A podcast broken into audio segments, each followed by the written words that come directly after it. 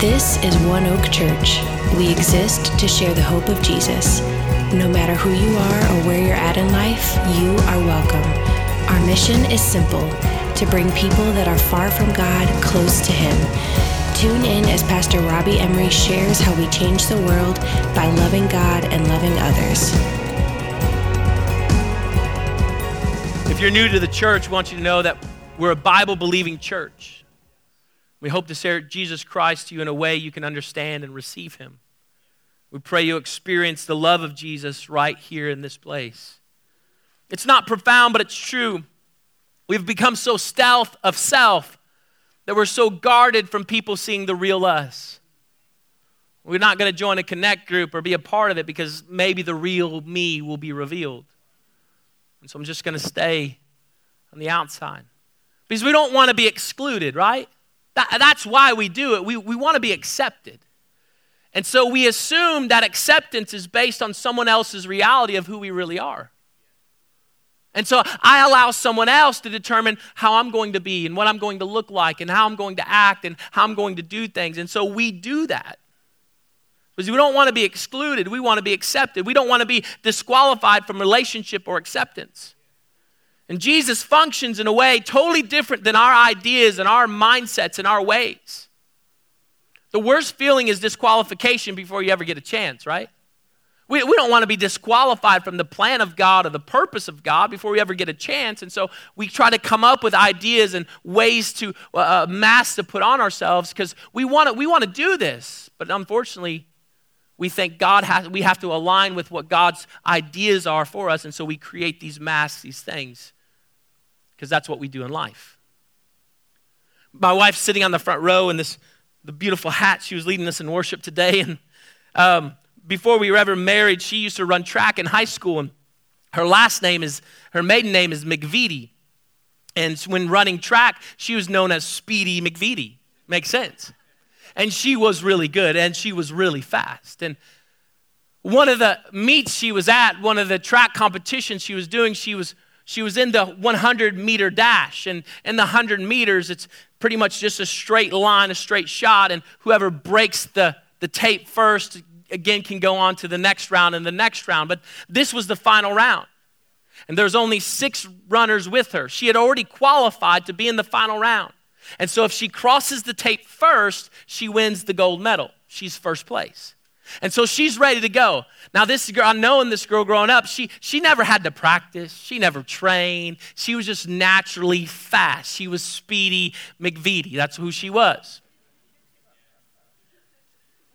And so she's running, getting ready to run this race. And if you know anything about running, you, you'll put your feet on the blocks and you push off. But if you have a good start in the short distance race, that's the difference between winning and losing. And so you want to have a good start. And so she is anticipating the starting gun. She's not looking. She's not, she would, she was just, she was trying to time when he was going to fire the gun, which you can't. You don't, you're not reading his mind, you don't know his reflexes, you know how it's gonna go. And so she was trying to time it. And so the first time it goes off, she jumps before the gun fires, and so it's a false start. You have to reset the race, and she has one penalty against her. Two false starts, and she's disqualified. She's trying to time it again, but she's a little hesitant, knowing that if I get another false start, it doesn't matter if I run this race, I'm done, I'm disqualified before the race even begins. And once again, another false start. In the final race of this, of this qualifying round, she does not even get to run down and break the tape because she's disqualified before it even starts. I think a lot of us feel that way with God. A lot of us feel like, God, if they know the real me, I'm disqualified before I even begin. If, if, I don't create this facade or this fake me, then, then I'll never be accepted. I'll never be included. I'll never be a part of the plan. I'll never be included in their connect group or, or even host a group. How can I even do that? And we think that way, and we allow this to operate our lives socially. Whether willing to admit or not, we do it. I'm going to prove it to you.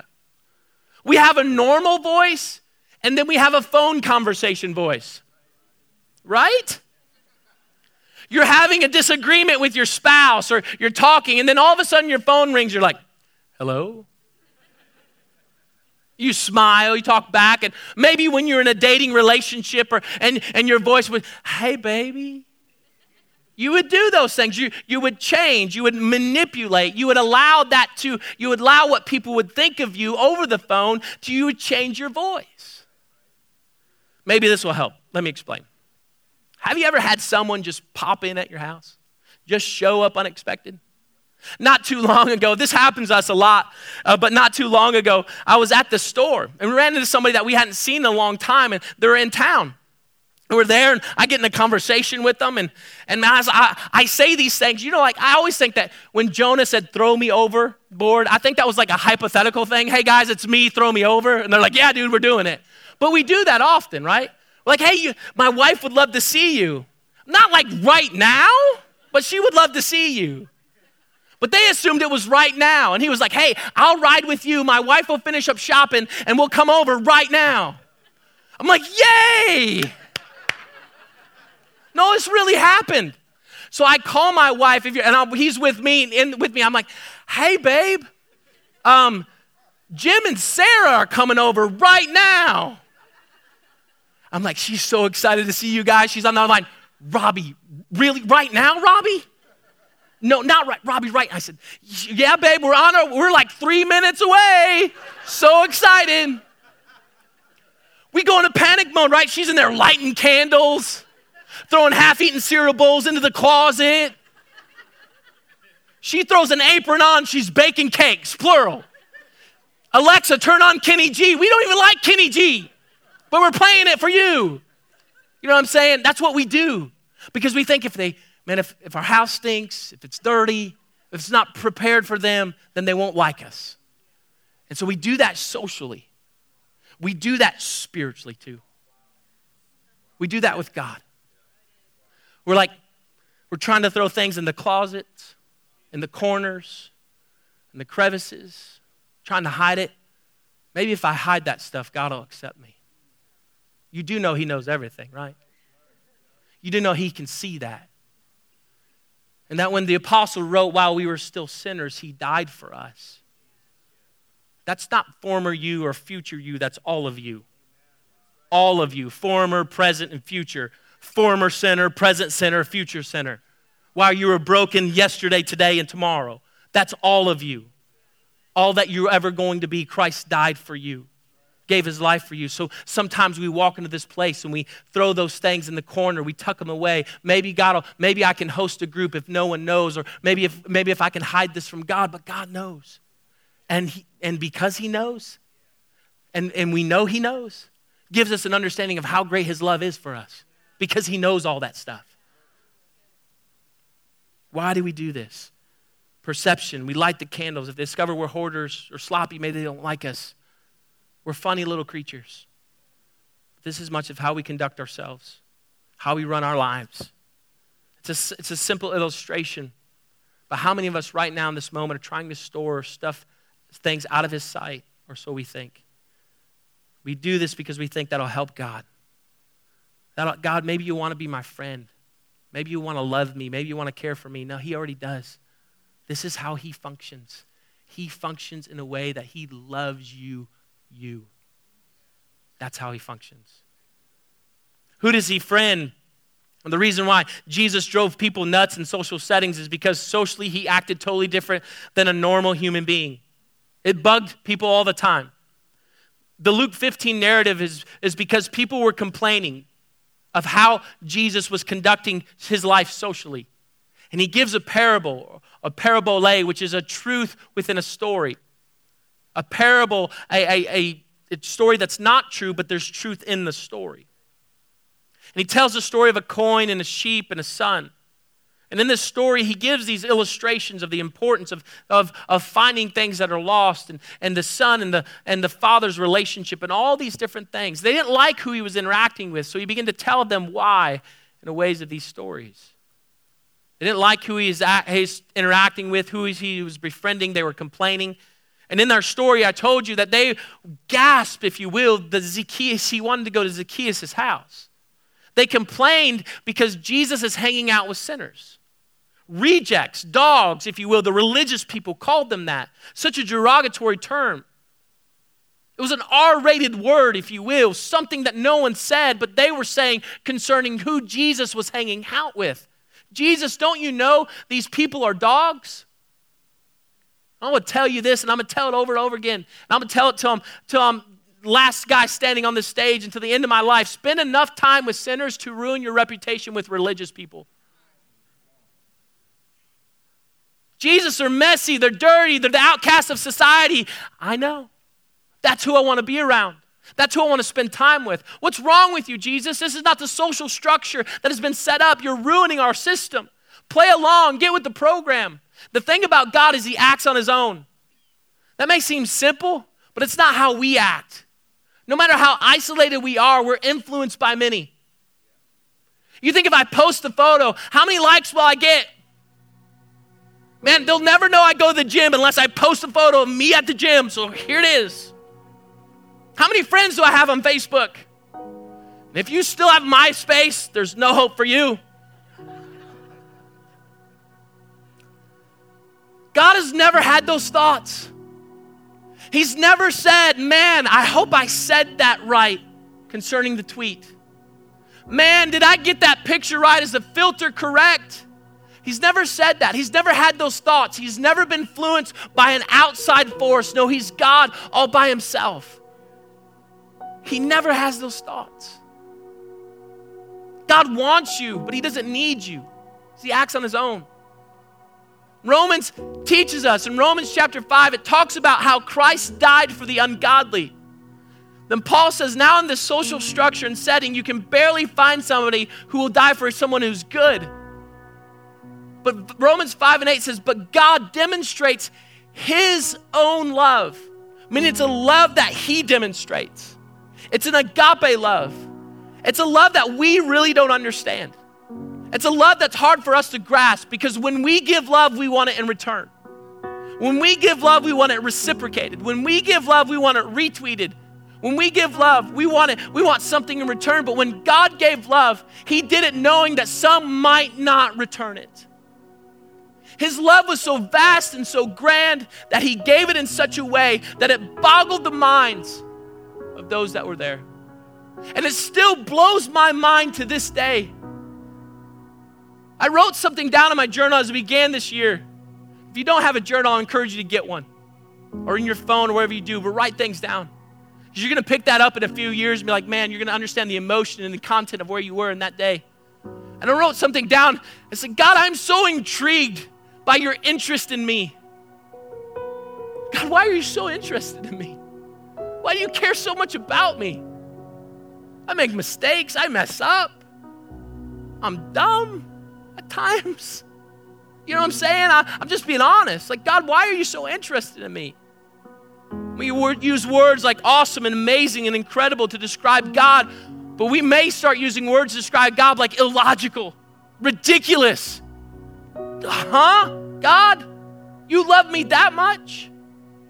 Jesus comes to the planet to answer the question I wonder who God would hang out with.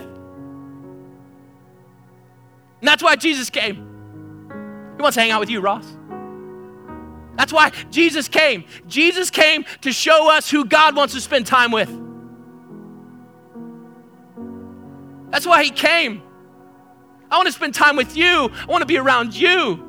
Because every one of us sinners, every one of us broken, every one of us messed up, every one of us hurting, and Jesus says, I want to spend time with you.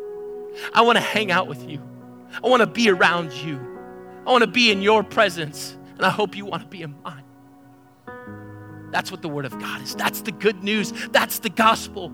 That's what we preach here. That's what we share each and every day. And that's what we want to do every day. We want to do whatever it takes to let people know about the good news, the gospel, the love of Jesus Christ that transcends our imagination or even our explanation.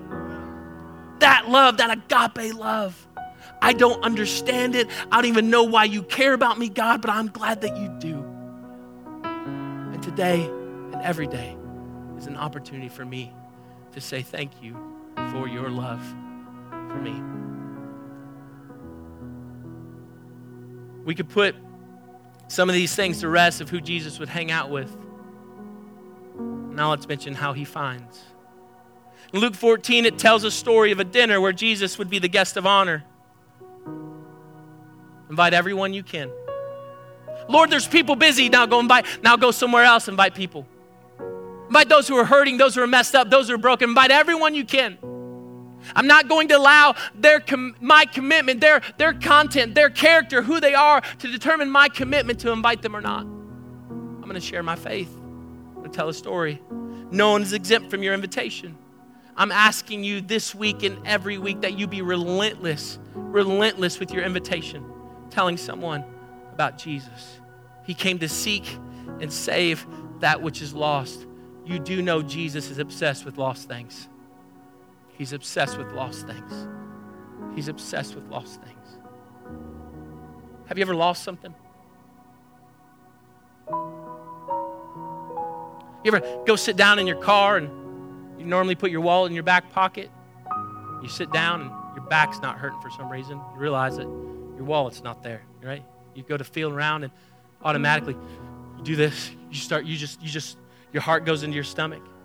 You can't find your keys. And then you retrace your steps. This happened to me. We're eating at Freshii. Freshii here in Royal Oak. Me and my wife, lunch. I buy her meal, which I should, her husband. Get my wallet out, pay for it. I go sit down in the booth across from my wife. We're talking, eating our food, and I take my wallet out of my pocket because I don't want to sit on it during her meal. I put it on the tray. Yep. have her meal, and not only do I throw my food away, but I throw my wallet away. I leave Freshii and we're going to our next stop and I have to use my wallet to pay for whatever's next and I don't have my wallet.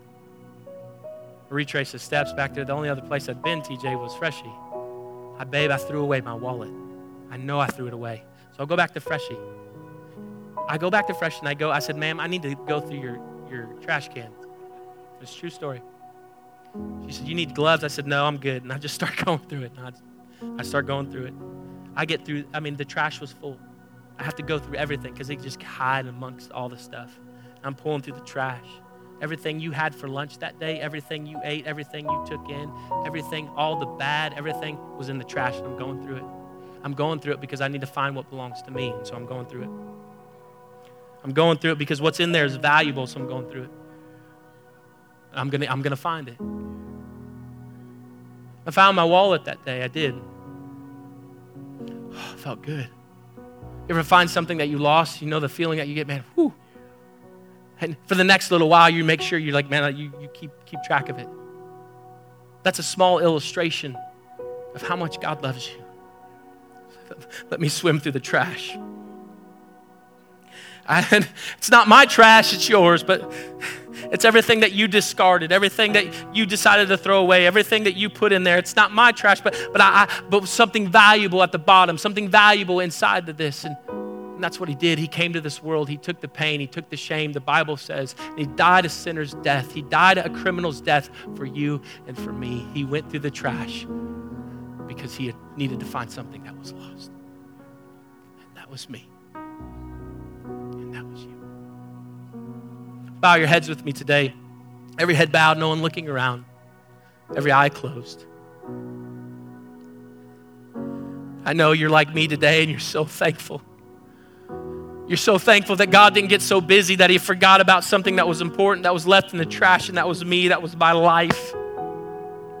And He came and found me through His Son, Jesus Christ. If you're here today and you've never said yes to Jesus Christ, you've never committed your life to Him, and today you would want to say yes to Him when I count to three, I'm going to have you raise your hand. If you've never said yes to Jesus Christ, or maybe you're here today and it's been a long time since you've given your life to Him, you said yes to Him, and you want to do that again today as we begin this brand new year. When I count to three, just raise your hand. One, two, three. Hands up, hands up, hands up, hands up. See the hands. Wow, drop them right back down. With every head bowed, every eye still closed, no one's looking around. I want you to pray this prayer with me, repeat it after me, and say it out loud. Everyone in this room, say it with me. Heavenly Father, I realize today that I'm a sinner and I need a Savior. Today, I confess with my mouth and I believe in my heart that Jesus Christ is Lord and God raised him from the dead. Today, I give my life to Jesus Christ. In Jesus' name, Amen. Amen. Come on, clap your hands. Stand with me today.